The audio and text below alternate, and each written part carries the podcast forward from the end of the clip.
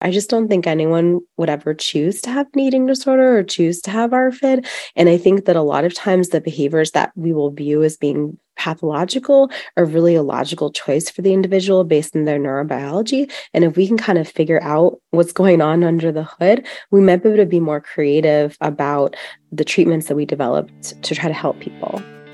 Hello, welcome to the Seasoned RD, a podcast connecting newer professionals in the field of eating disorders to those of us who have been around for a while. I'm your host, Beth Harrell, a certified eating disorders registered dietitian and supervisor. And I'm Abby Brown, a registered dietitian who is newer to the field. I think of myself as a well seasoned cast iron skillet with wisdom and experience, yet always ready for something new. And I think of myself as an Instapot with innovation and a fresh perspective. This podcast brings both to the table to share ingredients, recipes, and techniques of past and present so we can all be our best for the future.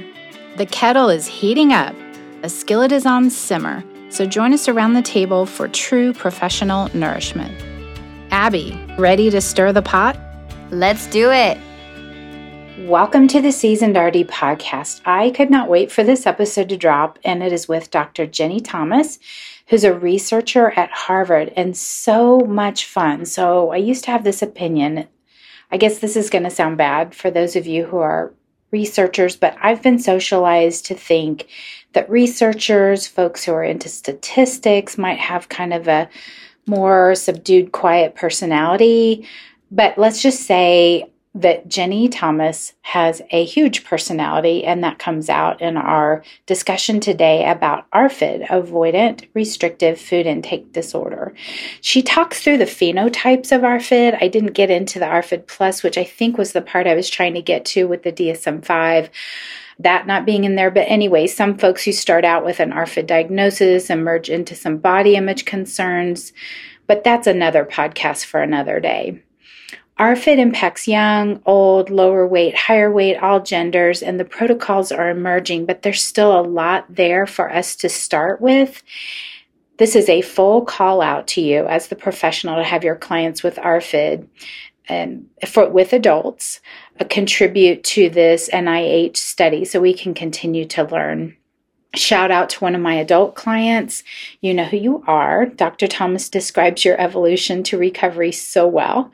Information is in the show notes on the study. There's so much information on the show notes, different resources, books, workbooks, articles that you will want to check it out over and over again. Finally, please do consider joining me for supervision freebies, a listener comment from Maria I am a registered dietitian. I absolutely love your supervision freebies. I work as a performance dietitian and I'm new to the field of eating disorders, and your podcast and freebies are so helpful. Thank you, Maria. And all the information for that is in the show notes as well. Welcome, Dr. Jenny Thomas, to this podcast. Thanks so much for having me, Beth and Janice and Abby.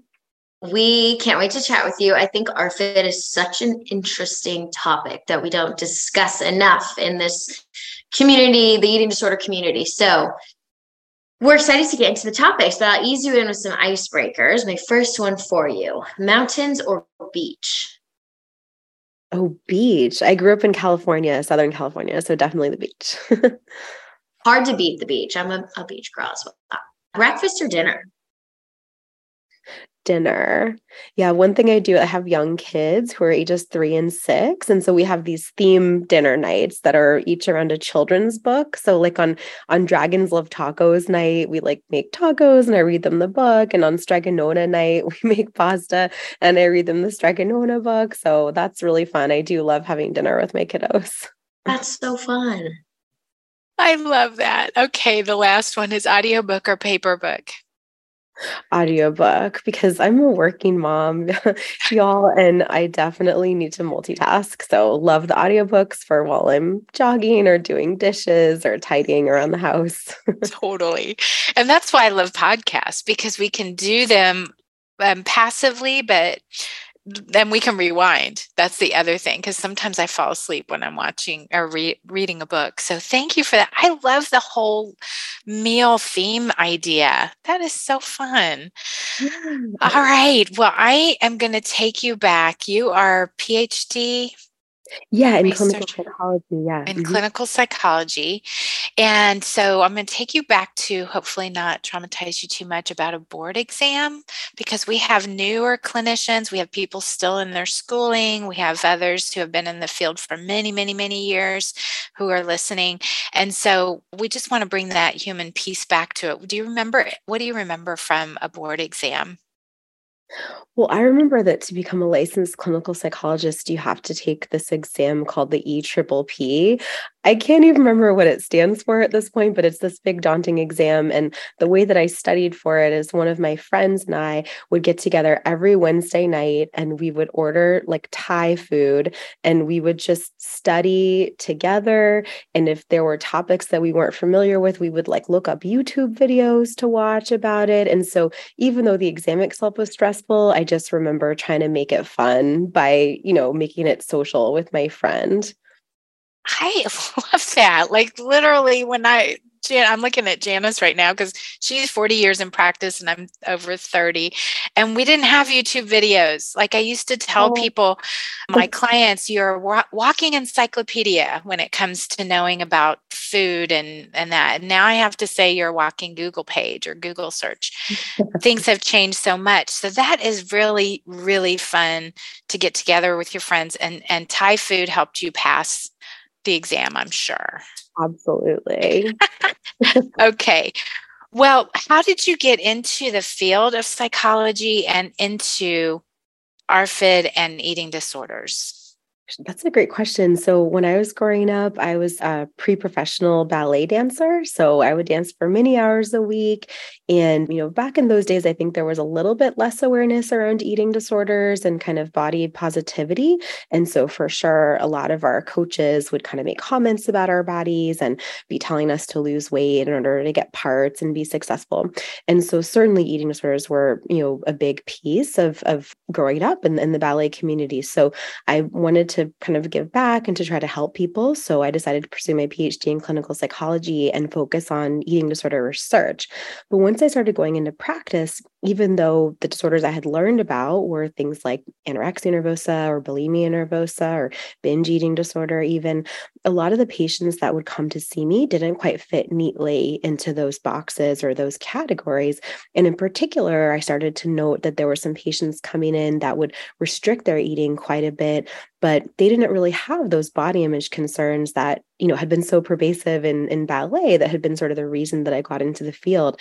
But I became quite fascinated by that you know what would sort of drive somebody to restrict their eating by volume or variety if it wasn't anything to do with body image. And right around 2013 the DSM-5 you know the Diagnostic and Statistical Manual of Mental Disorders kind of the bible of psychiatry identified ARFID or avoidant restrictive food intake disorder as the diagnosis. And I thought all right that's it. These patients they have And I wanted to know a little bit more about why people might develop it and how we could help them. Could we use the same strategies that we've been using for other patients, or do they need something different? You are such a teacher. I was going to ask you to explain ARFID. You did that and the DSM 5 because some people are, they may not know what that means. So thank you so much. I didn't know you were a pre professional ballet dancer. And that really makes a difference. I'm thinking of probably a handful of clients right now that I've worked with with ARFID, and they're all along. It's not always the gaming teenager who just doesn't want to get up and eat and and the there there's often subtypes that are promoted it's not in the dsm 5 but anyways tell us what you want us to know about arfid Sure. Well, it's a really heterogeneous disorder. I think sometimes as clinicians when when we're learning and really just this is how our brain learns as we come up with a, a schematic or paradigmatic examples or prototypes of things. And so we'll think of maybe a, a, prototypical person with an eating disorder that might involve some stereotypes about somebody being young and thin and white. And we we all know hopefully that that's not correct. But particularly with ARFID it really spans the spectrum of, of the whole weight spectrum.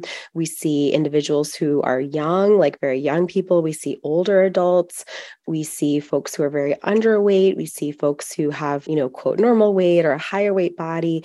We see individuals who are who are male or female or identify as transgender or non-binary. So really it's a disorder that can affect a lot of people. And clinically, there are really three phenotypes that we tend to see, like when you were saying, Beth, about the subtypes. So DSM 5 mentions very briefly that there are three possibilities.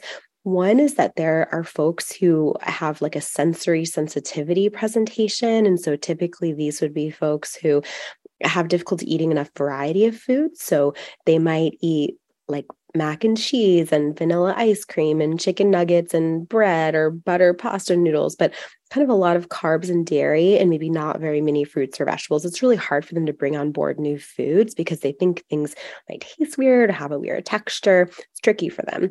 Then there's another phenotype where people have had like a traumatic experience happen to them, but specifically around food. So not trauma like we might think of with post traumatic stress disorder, but more trauma around like choking or vomiting or having some kind of a really bad virus that puts somebody with a lot of pain in, in their belly or their GI tract, or maybe an allergic reaction. And then the person starts to really limit their diet in order to prevent that bad thing from happening again. And then the third phenotype that we tend to see is folks who uh, just say that they don't get hungry or that when they do get hungry, they get full very quickly on small amounts of food. And we call that like the lack of interest in eating or food phenotype. And I would say that one is kind of the the closest or the has the most blurry distinction with folks we might see with anorexia nervosa. There are some shared features there, but the main difference is that those folks really they talk about not getting hungry and feeling full again rather than having weight and shape concerns. And one thing I would just say about the phenotypes is that they can occur separately. So I'll see patients who just have one, or they can co occur within the same individual. So, for example, one of the first patients that I saw was this 11 year old little girl who had a very long history of very selective eating and had been fairly lowish weight for her entire life. But she got some orthodontic hardware put into her mouth and was eating, and a piece of pork got caught in in the metal that was now in her mouth and she choked and that was really scary for her. And so in order to, to try to prevent that from happening again she started to really limit her food intake. So she started to not eat, obviously, pork, that was off the table, but then stopped eating meat, stopped eating anything that might be kind of stringy in texture.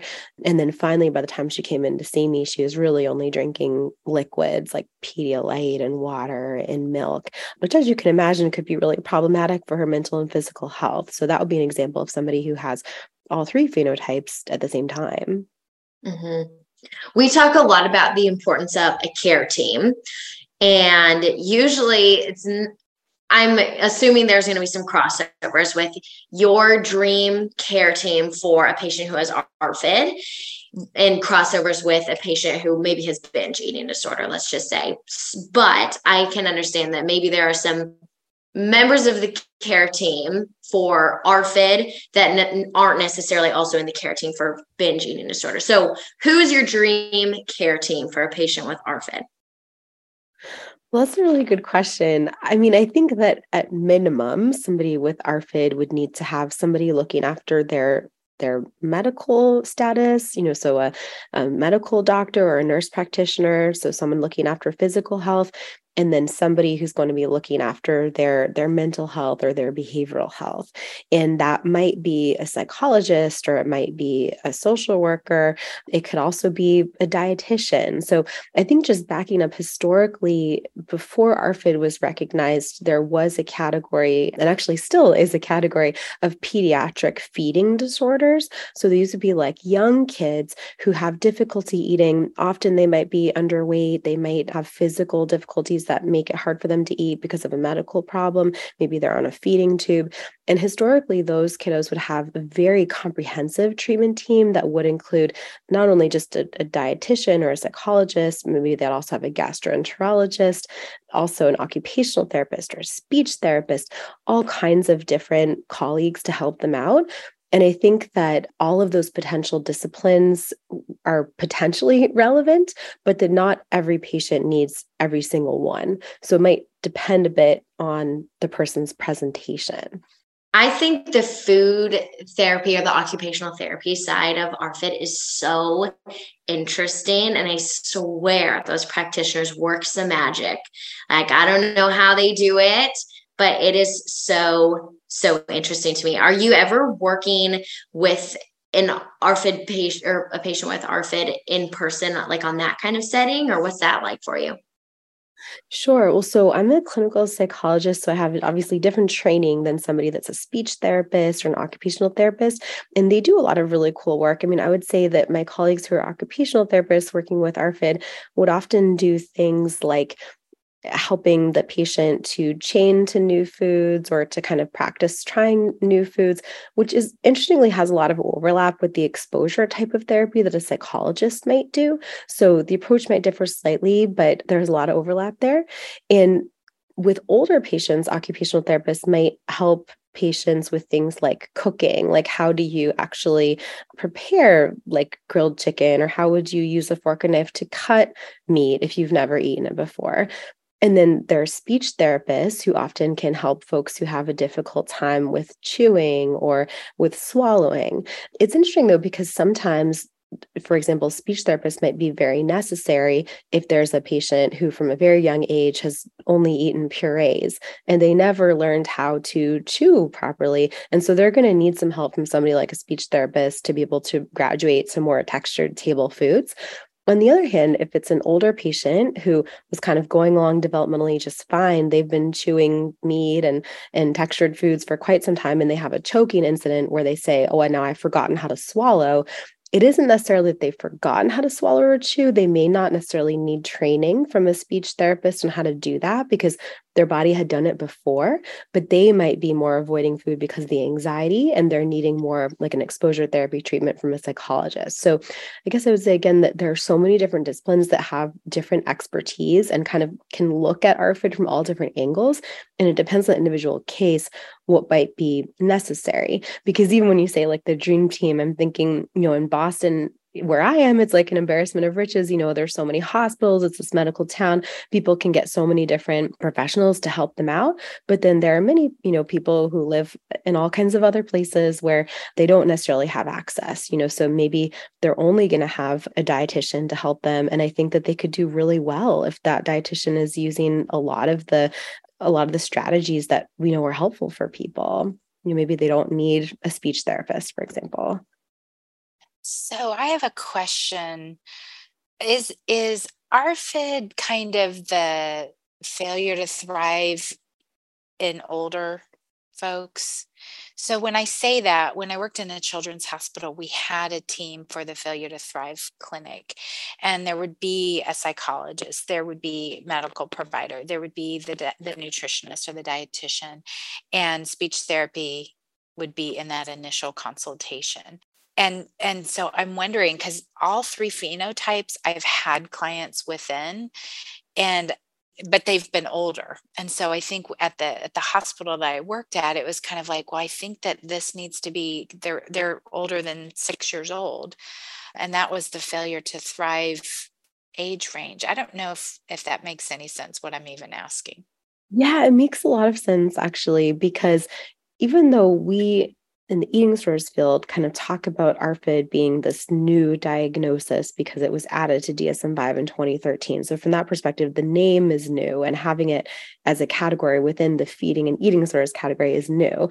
That being said, prior to that, there was a diagnosis that was in a different section of DSM 5 in childhood disorders called feeding disorder of infancy and early childhood, of which people who currently are diagnosed with ARFID could have been previously diagnosed with that feeding disorder of childhood right? So it, so this new ARFID diagnosis is an expansion of that old diagnosis to include individuals who would have been diagnosed with that but also people who are older than 6 years old and also people who are not at a low weight. So, kind of mimicking the way that the eating disorder diagnostic nomenclature has grown and matured. You know, it started out with just anorexia nervosa, and then we realized that, hey, not everybody with an eating disorder is underweight. In fact, that's probably the minority of people with eating disorders. So, adding bulimia nervosa, adding binge eating disorder, adding other specified feeding or eating disorder. And so, that feeding disorder of infancy and early childhood has been now expanded And I think interestingly as well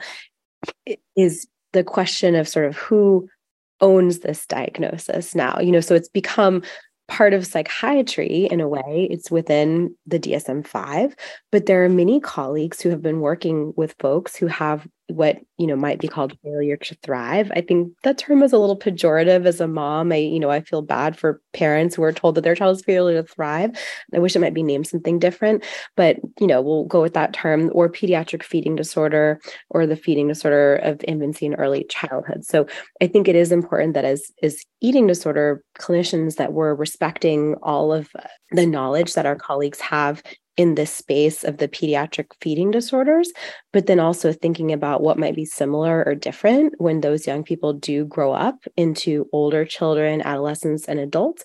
What can we learn from those earlier treatments and what kind of things may not work because they're more child oriented or more oriented towards a young person who also has a co-occurring medical difficulty that's making it difficult for them to eat so i think it's really interesting whether adult ARFID is these young kiddos with quote failure to thrive just growing up, whether it's something else entirely or whether there's some overlap and some differentiation.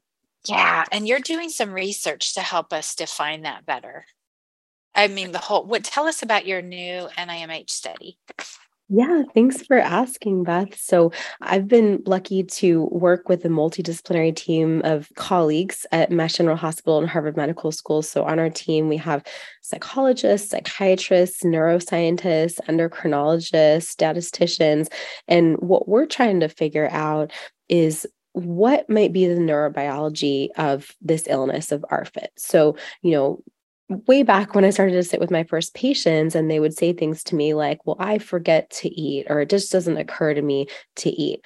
I just thought that was so fascinating because I don't know, like my time right now as we're recording this, it's about maybe like 11:30, and I'm already wondering, like, I wonder what I might have for lunch later, or you know, maybe what we'll have for dessert tonight. It's it's on my mind thinking about what I might eat. It's something I'm looking forward to. But many of these patients, they're really not looking forward to it at all. So I thought that was quite interesting. What might be going on? Neurobiologically that would create that phenotype. And so, what we do is we have folks come into our lab after they've been fasting overnight, and we give them a test meal that's kind of standardized for about 400 calories and standardized with the various macronutrient intake. One thing, just as like a sidebar, is that it's really interesting to do this work because we have based it on the paradigms that we've used with anorexia nervosa, where a lot of times those participants are kind of okay with eating the standard meal that we might provide. But many patients with ARFID will say, okay, well, I will come in and eat the toast, but it has to be this one type of toast and it can't be whole wheat. It's got to be white, has to be toasted, but only to this degree. So we have worked with our awesome research dietitians to figure out how can we create a meal that will be edible by this person with ARFID, but have similar calories and macronutrient content to what we're serving in standard. But anyway, the, the whole point is that we'll um, hook people up to an IV and look at their appetite regulating hormones both before they consume the meal and then for up to two hours afterwards. And then we also will show them images and pictures of food, all different types of food and objects while they're in an fMRI scanner to look at how they might view those things or have a different reaction than healthy control individuals who don't have ARFID. So, a couple of things that we found that are really interesting is that there's a hormone cholecystokinin or CCK, which is associated with the feeling of satiety. And what we found is that individuals with ARFID, when they come into the lab in a fasted state, have super high levels of CCK in comparison to healthy individuals. So, even though they have not eaten anything all night, you know, we make sure to clarify that with them. Um, they come in and like they're CCK is really high. So their body is telling them maybe they're already full, like it's not really time to eat right now. So it kind of makes sense then that they would tell us that they're not hungry or that it doesn't, the food isn't appealing to them. So I guess it all comes back to I just don't think anyone would ever choose to have an eating disorder or choose to have ARFID. And I think that a lot of times the behaviors that we will view as being pathological or really a logical choice for the individual based on their neurobiology. And if we can kind of figure out what's going on under the hood, we might be able to be more creative about the treatments that we developed to try to help people. And so, is that one of the treatments, like learning how to normalize their CCK levels, or how do you, what do you do in that scenario? That's a really good question. So, in the future, it might be interesting to see if there could be a medication that would be like a CCK antagonist to kind of like reduce their CCK levels. So, that could be something that we can consider down the road. But at least in the short run, one of the things that I'm interested in also is whether some of the behavioral strategies that we use with patients actually might help to normalize their underlying neurobiology. So, one thing that we haven't published yet, but we have some new analyses that we've just finished that I can share with you, is that we do see that the CCK levels go down after successful treatment of ARFID. So, once we have encouraged folks to do probably many of the things that you're already asking your patients to do, like eating normally throughout the day regularly, three meals a day, not going a long time between meals, having snacks, diversifying their diet. And if they're underweight, to try to gain to a healthier level, that then it does look like their CCK levels normalize, which is really exciting. So maybe we won't even need pill. Maybe some of those things actually can get better as somebody is eating better. I have a question. This is so fascinating. I can't even tell you how how much I admire your work, but in someone who is weight suppressed, malnourished, I work with geriatrics a lot, but I can think of other incidents. If they're very weight suppressed, the brain is starved is does it heighten the, the symptoms of of ARFID and if they're weight restored nutritionally rehabilitated do you see a improvement in that yeah, that's a great question. And I would say clinically for sure. So one of the things, that, you know, that's really interesting when we offer the cognitive behavioral therapy for ARFID or, or mm-hmm. CBT AR is that we'll work with, if it's a young person, we work with their parents and, and the patient. If it's an adult, like a, maybe an older adult, we would work with just that adult and if they had a partner, maybe that person as well. But it is, we would help them to try to eat more, more regularly, more volume of food if they were underweight so they could mm. gain weight. And what we often find is that even before we do some of our interventions on around helping them tolerate fullness or get used to the body sensations, they already will start to tell us that they're getting hungrier or they're feeling more used to eating food simply from the act of, of eating food.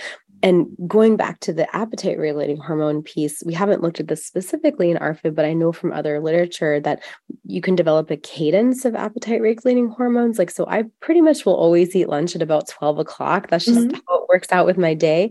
So typically, when that happens, like your ghrelin levels, that's like a, a hunger hormone, would start to rise right prior to that.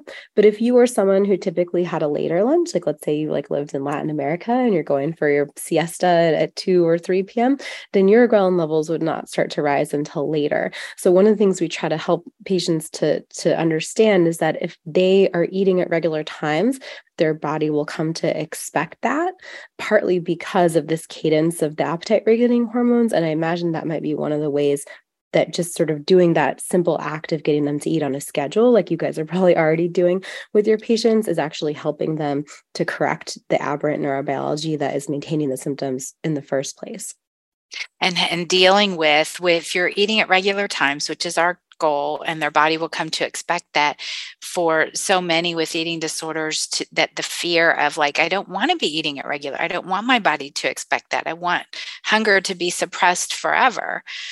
So that's a hard that's a hard one that we always work with a therapist on too you know well, one thing I think is so interesting, sorry to interrupt, is that the difference between patients with anorexia nervosa and with ARFID are around that. So, of mm-hmm. course, I think what you're describing is, you know, patients being really afraid of, of being hungry. And many of my patients with anorexia nervosa would present it in exactly that way. They would be really terrified of getting more hungry and eating more. And on the other hand, many of my patients with ARFID are actually really excited about the possibility of getting their appetite back and sometimes when they're you know they're restoring their weight or, or, actually frankly gaining weight for the first time because maybe they've been very low weight for a long time they're like high-fiving me and really excited about it. Like i had a little boy patient who was very excited to tell me that he had grown taller and he was starting to grow a mustache and he was pretty into that. So that was really sweet and fun um, and with ARFID you could work with so many more boys as well. I know obviously in other eating disorders there are boys and men too but they i think less often do they come to clinical attention attention, maybe because of stigma um, as well. So in ARFID, it's been fun to just work with a whole variety of, of different individuals and try to help them with this illness. Thank you for pointing out that distinction because we can't just lump all eating disorders into that. So that's an, an important one. With the study that's coming out now, who are you looking for? Yeah, thanks for asking. So the neurobiology findings I was telling you about earlier, I should mention, were we were looking at adolescents and young adults. So it was like ages 10 to 23 that we were recruiting. And we're done with that study. And at this point now, we're looking at neurobiology in adults with ARFID. So we're okay. looking for you know, if any of you have patients that have ARFID and are interested in taking part in research, we'd be really interested in having them come to Boston and, take part. It's a, a five year study. We're looking to get about 150 individuals with ARFID who are ages 18 to 45 and who are able to tolerate some time in an fMRI scanner. Mm. And when you say come to Boston, that's how long would they be there? So for probably for a couple of days in order to do a screening visit and then a baseline visit. Okay. And you're looking for a good number of them and I have a, I have a handful in my head right now who I'm going to have them actually listen to this episode because for example with the ANGI and the EDGI studies that Dr. Bulik is doing, yeah, that they don't get any information back. I don't know if you're study shares with them any any of their findings yeah, we can let people know about their self report findings. In terms of the brain imaging and the hormone findings, we usually can't let people know uh, on an individual level what their findings are because we run those things in batch later on um, yeah. um, all together so that we don't all de-identified too yeah. yeah exactly but i think it you know it can be helpful just for people to have that experience of being evaluated you know, one of my most fun experiences as a clinical researcher is some colleagues and I, through an international collaboration, created this interview for ARFID called the ARF called the PICA ARFID and rumination disorder interview or PARDI. And the PARDI has a lot of specific questions about ARFID eating, like things about your variety of food, or are you afraid of eating, or what gets in the way of trying new things, and so on. And one of the first participants in our research study that I gave this interview to at the end, she said, Did you make up those questions? And I was like, yes i did make up the questions you know with my colleagues. She said well thank you for for creating this and thanks for not asking me if i think i'm fat because i know i'm not fat. I don't have anorexia. I think this interview really gets at ARFID and that was just such an awesome you know uh, an awesome experience to feel like you, we were really getting into the symptoms that were relevant to people who have this illness. And i love the eh, the PARDI yeah, it lends itself to lots of fun puns. Like if we would have a meeting for data analysis, we'd say, "Oh, it's a party party." Is that available to the general clinician? The yeah, actually, it's really available, and we're happy to share it with anyone. It's really meant to be used, I would say, in clinical or research settings, but it mm-hmm. we use it more so in research because it's fairly long. It takes about 40 minutes to give the whole thing. That being said, though, we just published a self report version that's much faster and easier to score. And so that I can definitely give you guys links to that. That would be awesome. Yeah. For the show notes for sure. So we will also put links if anyone listening has a patient, a client that would be interested in doing this study. What are the time frames that you're accepting patients? For the next few years actually it's it's from 2022 to 2027 so we'll be interested for quite a while. Awesome. Because we are going to be doing some reposts. This podcast is kind of closing out. We have a really good following and some people are asking if we can put it on simmer instead of just shutting it off. So we're going to come back in a different way in the fall, but there's going to be some reposts. So knowing that this is through 2027, anyone listening can click on the show notes, the link in the show notes, and get their client over so that we can get this information out. Mm. I have a I have a scenario question for you if you don't mind. So whenever I think of ARFID, I instantly think of Ellen Satter and division of responsibilities.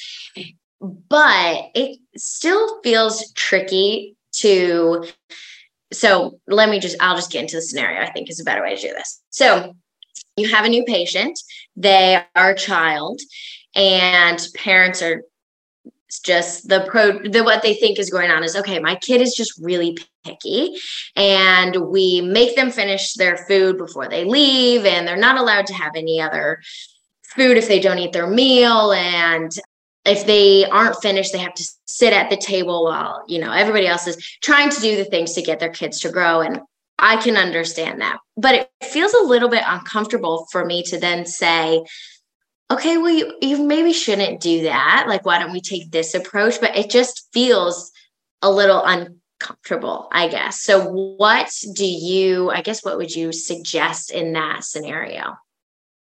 Sure. I would say that in developing the cognitive behavioral therapy for ARFID, my colleagues and I have stood on the shoulders of giants in terms of thinking, you know, our thinking coming after the thoughts of many great colleagues who have thought about these things for a long time. So, for example, with Ellen Satter's work in the division of responsibility for feeding, you know, she talks about how like the the carer or the parents will decide like what they're going to feed the child and, and when, and then the child themselves decide how much they're going to eat. And I think that works out beautifully for the vast majority of children who are like normally developing and don't have an eating disorder. But I think once you get to the point where somebody has ARFID and, in very severe ARFID, because I want to clarify too that, you know, this isn't just people who like are sort of picky and like they don't like broccoli or something. It's like, oh, we'll work with kids who eat no vegetables at all or whose BMI is less than the first percentile because they're not eating enough or they're getting most of their calories from Boost or Ensure. Or maybe they're living in a higher weight body, but they'll only eat two or three foods total. So it's really hard for them to get all the micronutrients that they need. So I think in that case, it is important for the parents to step in. I probably wouldn't recommend maybe something so extreme as as some of the rules that we've all learned about maybe having to sit at the table for 3 hours. I mean actually I remember even just personally one time when I was a child my parents wanted me to eat this these like stewed tomatoes and I got in this kind of battle of you know sitting there I wasn't going to do it and they wanted to feed it to me for breakfast. Anyway, I think you know they were just trying to be helpful. They were doing the best we can like we all are. But anyway, I wouldn't necessarily recommend that, but I would probably recommend try to make sure that there are enough preferred foods for the child at each mealtime so that they have some calories, like something to eat. Like we usually will start that regular eating pattern on preferred foods and then slowly introducing the novel foods in a way where it's a little it's giving them a little bit more choice in, in the matter so usually i would say in our treatment if it's a young person with a family the parents really drive the the volume. Like i would encourage them probably if it's a young person who's underweight and not eating enough food to be supervising the meals and sitting with the child kind of like you might do in family-based therapy for anorexia or bulimia. But but not in a way that they're being angry or forcing or stern, but just saying, like, all right, well, you know, here's your mac and cheese. I know this is something you like. Let's make sure you get enough for dinner. And then when you're wanting to do the broccoli, we would bring that in a little bit later once the regular eating pattern is established. And we have certain strategies for how we might introduce that. So the first thing is that we would let the child choose which vegetables that they want to do, right? So we wouldn't say, well, I think you need to do broccoli, or, you know, just like when I was a kid, I wouldn't have wanted someone to say, you ought to eat these tomatoes. I would we would say, well, here's this list of all these different fruits and vegetables. Which ones would you like to learn about or to choose? And so in that way, we again standing on the shoulders of giants here, you know, we borrow some ideas from Kay Toomey and her SOS approach and and we'll have folks the the young people choose which fruits or vegetables that they want to learn about and then we do that do exposures where they kind of start out by feeling and smelling and looking and touching and tasting and then finally practice tasting before they're eating incorporation portions and hopefully by the end of treatment then they're eating the broccoli with the mac and cheese mm-hmm. i think sometimes it's I mean, it's maybe a little startling for parents when they bring their child in and they think that they're just a picky kid and there's nothing else to it. And then you present this idea of ARFID and it's the like a big acronym and we've never heard of it before. And where does this come from? And so it does seem like maybe there's a little bit of like, what are you talking about? Like you want my kid to just play with their food? Like it's it feels like there's like levels to kind of guiding the parents through, but it's a lot to ask of them to take the time to do this with their kid. Sure. Yeah, I think it, it is a lot of time. And that's partly why the treatment that we've developed, the cognitive behavioral therapy for ARFID or CBT-AR, is a time limited treatment. So we try to have it go no more than 20, kind of maximum 30 sessions, because it is a really like long road for parents to be supervising the meals and like, you know, running to the store to get all these foods that the kids are going to taste and to do the exposures and go to the sessions. And so we try not to make it go on too long. And one thing I want to go back to about kind of the, the playfulness with the food. I would say in our approach, it's a little less about playing with the food because sometimes, you know, kids could maybe like play with yogurt for a long time, but if they never actually taste the yogurt, they're not going to know that it's something that they could eat and then translate that into eating. So we do try to pretty quickly get into them actually eating it or trying it. And if it's something they're really unwilling to try, then we just don't push that particular food. It'll be like, all right, well, maybe yogurt is not something that you want to learn about for now. Let's add something new on board.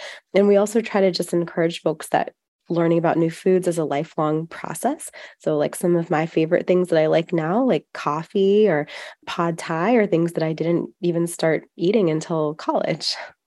I think it's helpful to hear that too. That well, it's okay if if you don't want to have this, that's fine. We'll move on to the next thing. Because I think sometimes, especially for dietitians, it's like a checklist. Like, okay, well, we have to get the breakfast. We or we have to get the yogurt done. Okay now we're going to move on to the broccoli and we have to get the broccoli done. So it's nice to understand that it doesn't have to be perfect. You can kind of move around and go from there.